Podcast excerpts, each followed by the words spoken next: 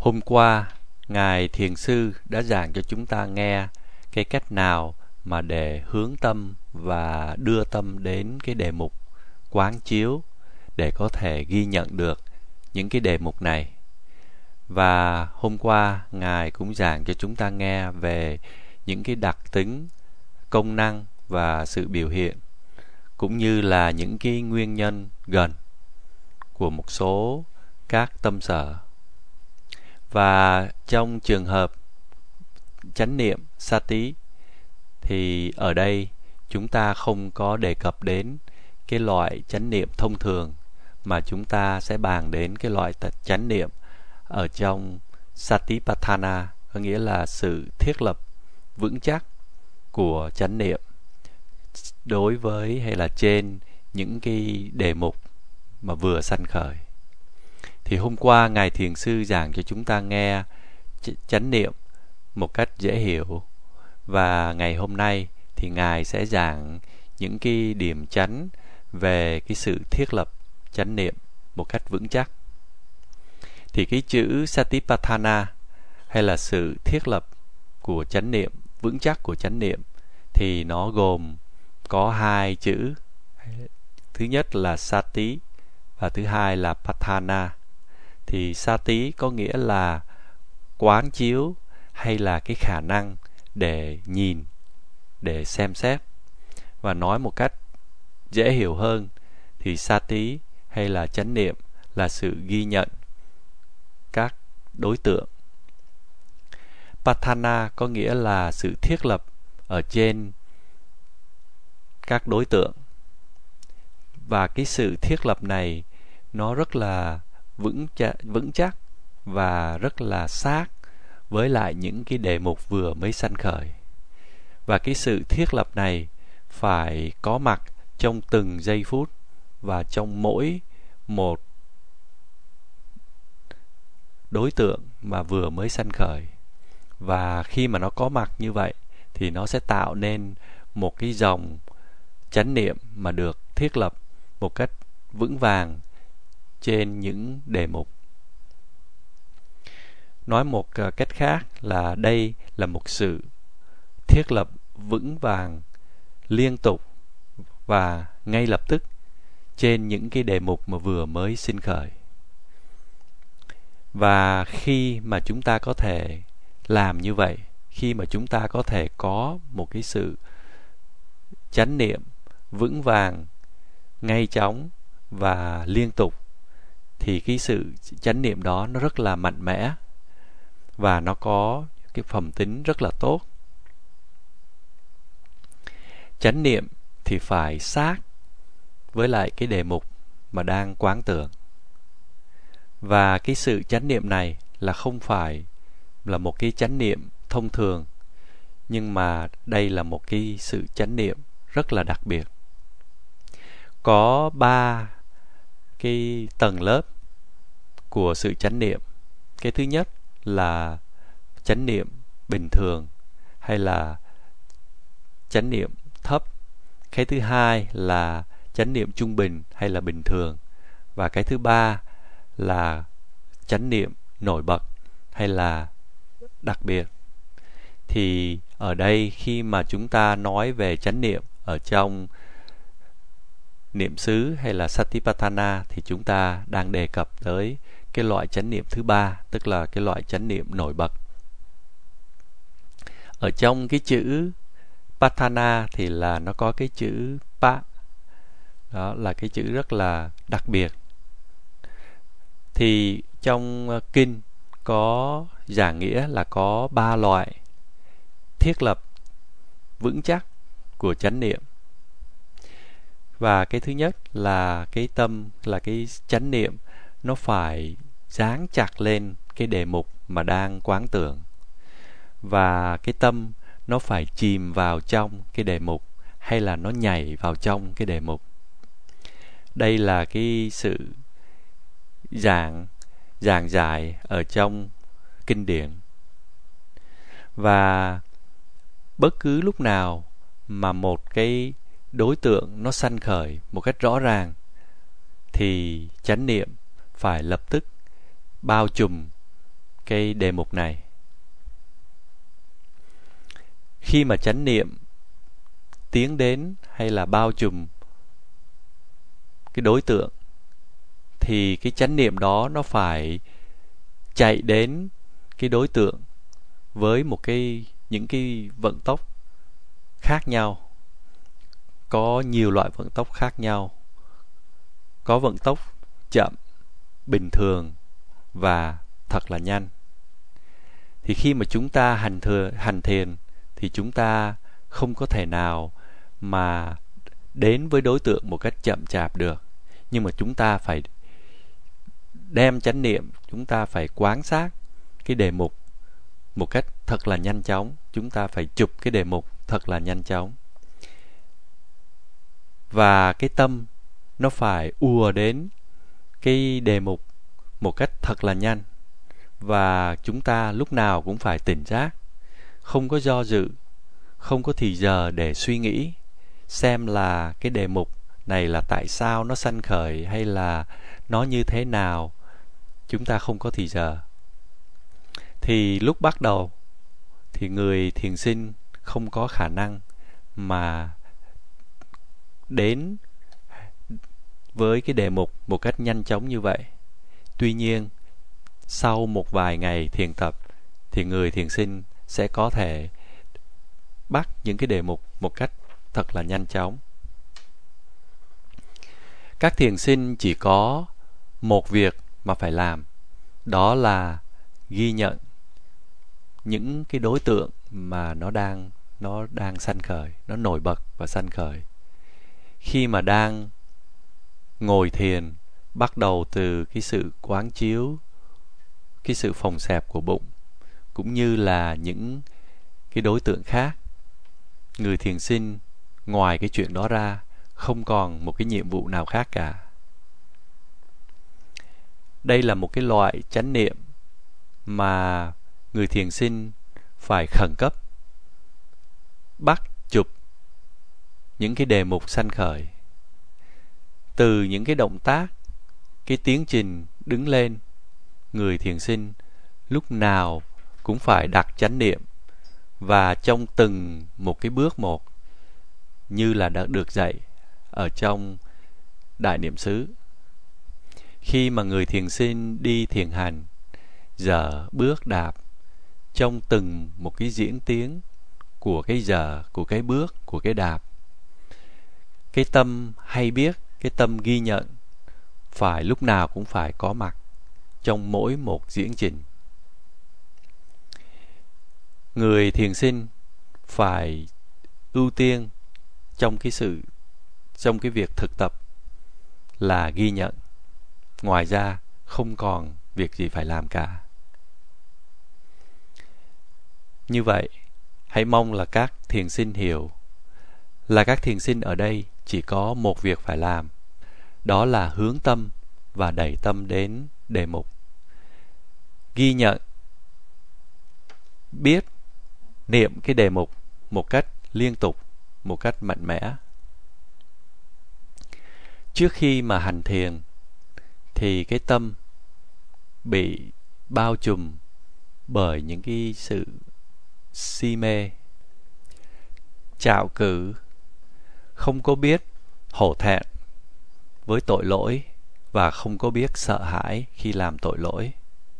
Và những cái trạng thái tâm bất thiện này đã chế ngự tâm của những người này trong một thời gian rất là lâu, cũng như là đã trong nhiều kiếp.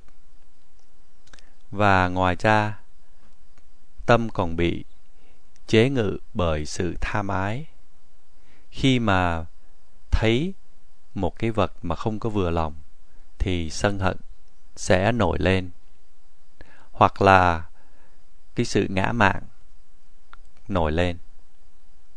Và đã từ lâu, tâm đã bị những cái trạng thái bất thiện này chế ngự.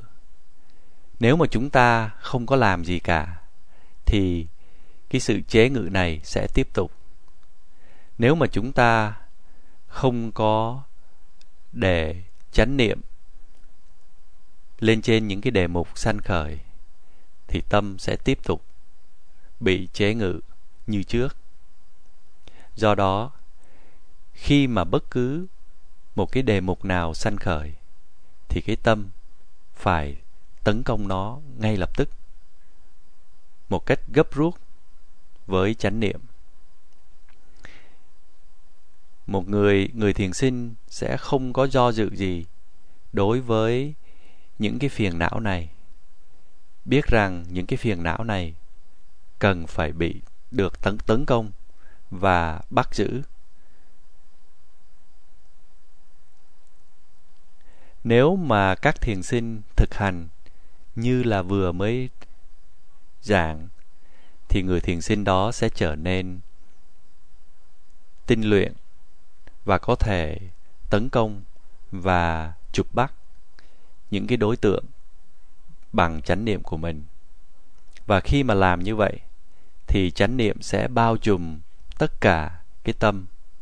Không có một cái sự phiền não nào có cái cơ hội để len lỏi vào, và cái tâm thì là được bảo vệ. Và cái chữ tiếng phạn là araka. Và đây là cái sự biểu hiện của chánh niệm. Và trong vòng một vài ngày thực tập, một thiền sinh có thể phát triển một cái tâm chánh niệm của mình từ bình thường cho đến một cái tâm chánh niệm thật là đặc biệt. Nhất là khi mà người thiền sinh đạt được đến cái tuệ xả hẳn. Và đây là cái kết quả của cái sự thực tập chánh niệm, thiết lập chánh niệm một cách vững chắc. Và nếu mà người thiền sinh thực tập như vậy và có một cái chánh niệm lúc nào cũng mạnh mẽ liên tục trên bất cứ một cái đề mục nào mà vừa sanh khởi thì cái tâm của người thiền sinh ấy sẽ trở nên mạnh mẽ và trong sạch. Cái tâm không có bị bợn nhơ. Đó là vì tâm có được sự hỗ trợ của những cái chi khác và tâm trở nên vững mạnh và thanh tịnh. Và nhờ đó mà hỷ sẽ sanh khởi. Và sau đó thì lạc cũng sanh khởi khi mà lạc sanh khởi, thì người thiền sinh trong tâm sẽ không có một cái sự lo âu nào. Tâm trở nên vắng lặng, an tịnh. Và tâm bắt đầu chìm vào trong những cái đề mục quán chiếu. Và đây là sự định tâm hay là samadhi. Và tâm sẽ chìm vào trong cái đề mục quán chiếu và cứ mỗi lần mà có chánh niệm, thì mỗi lần có sự định tâm. Và khi mà chánh niệm có mặt liên tục trong vòng một phút đồng hồ, thì định tâm, sự định tâm cũng đã, cũng có mặt trong 60 cái khoảnh khắc. Khi mà chánh niệm có mặt liên tục trong 5 phút, thì sự định tâm cũng có mặt trong 300 khoảnh khắc. Khi mà sự định tâm có mặt, thì nó có một cái đặc tính. Tiếng Phạn gọi là awikepa Lakana có nghĩa là không có phóng, không có đi đó đây. Do đó, khi mà có tâm định, thì cái tâm nó có cái đặc tính là nó sẽ nằm ở trên cái đề mục có bao nhiêu cái loại phóng tâm? Phóng tâm thì có hai. Cái thứ nhất là phóng tâm vì nghi ngờ và cái thứ hai là phóng tâm vì trao động hay là trạo cử cả hai sự nghi ngờ và cái sự trạo cử thì làm cho tâm nó bị trao động. Khi mà có sự nghi ngờ thì tâm suy nghĩ, không biết là đối với cái đối tượng này thì phải làm như thế nào? Nó không có quyết định được. Cho nên cái sự không có quyết định này nó làm cho tâm phải trao động. Và khi mà tâm nó bị trạo cử thì nó có cái đặc tính là không làm cho tâm nó dán lên trên cái đề, đề mục được.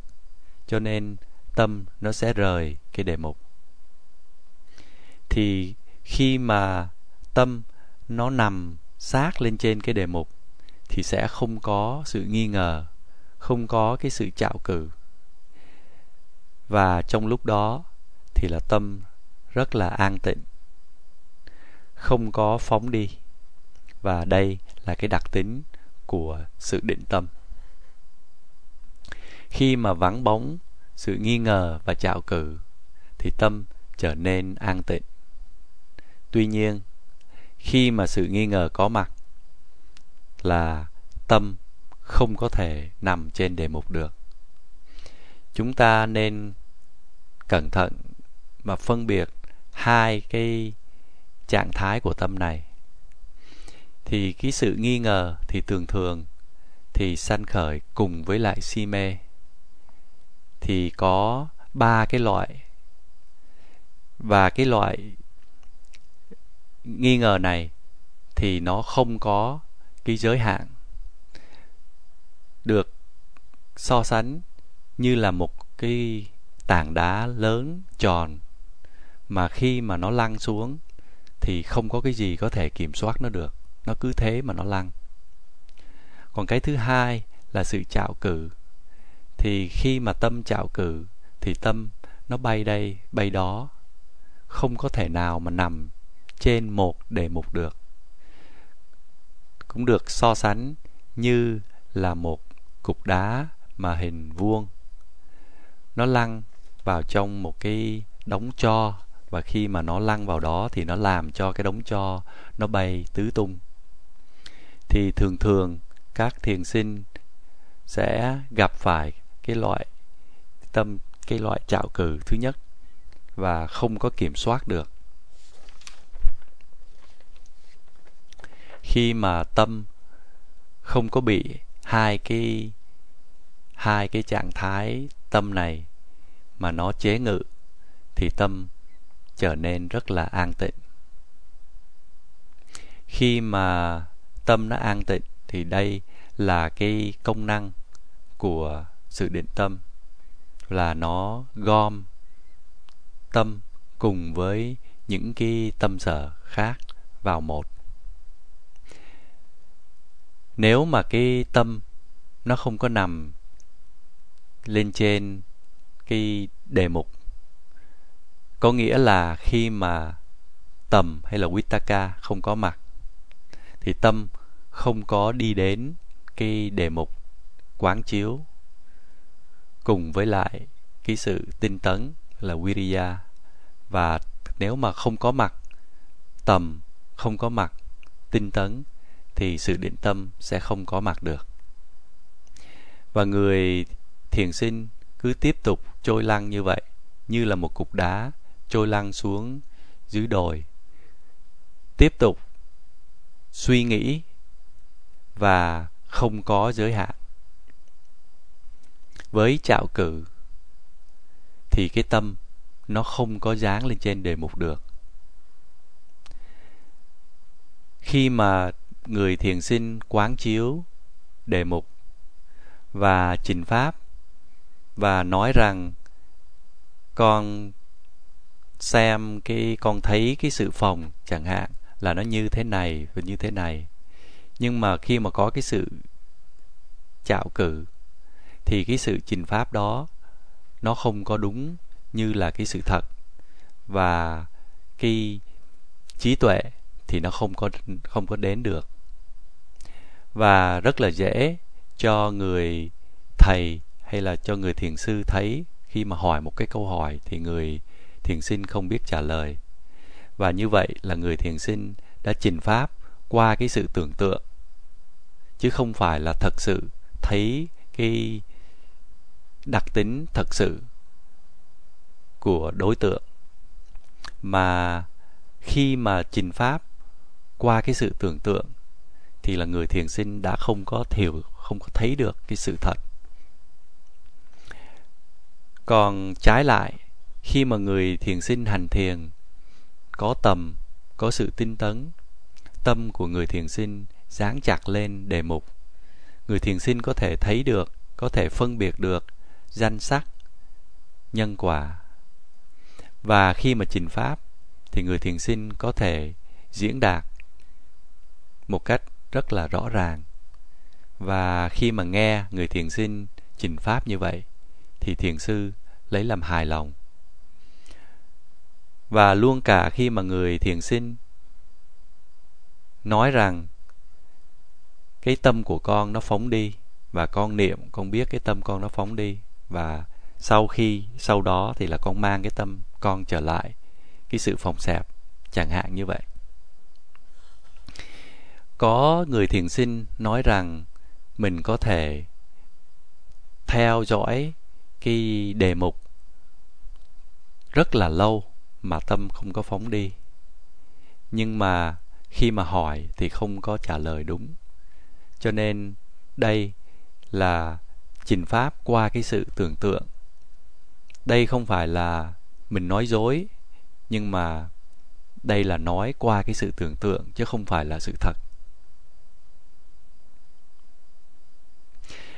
Một cái thí dụ là khi mà chúng ta muốn nướng bánh, thì trước nhất là chúng ta phải trộn cái bột với lại nước.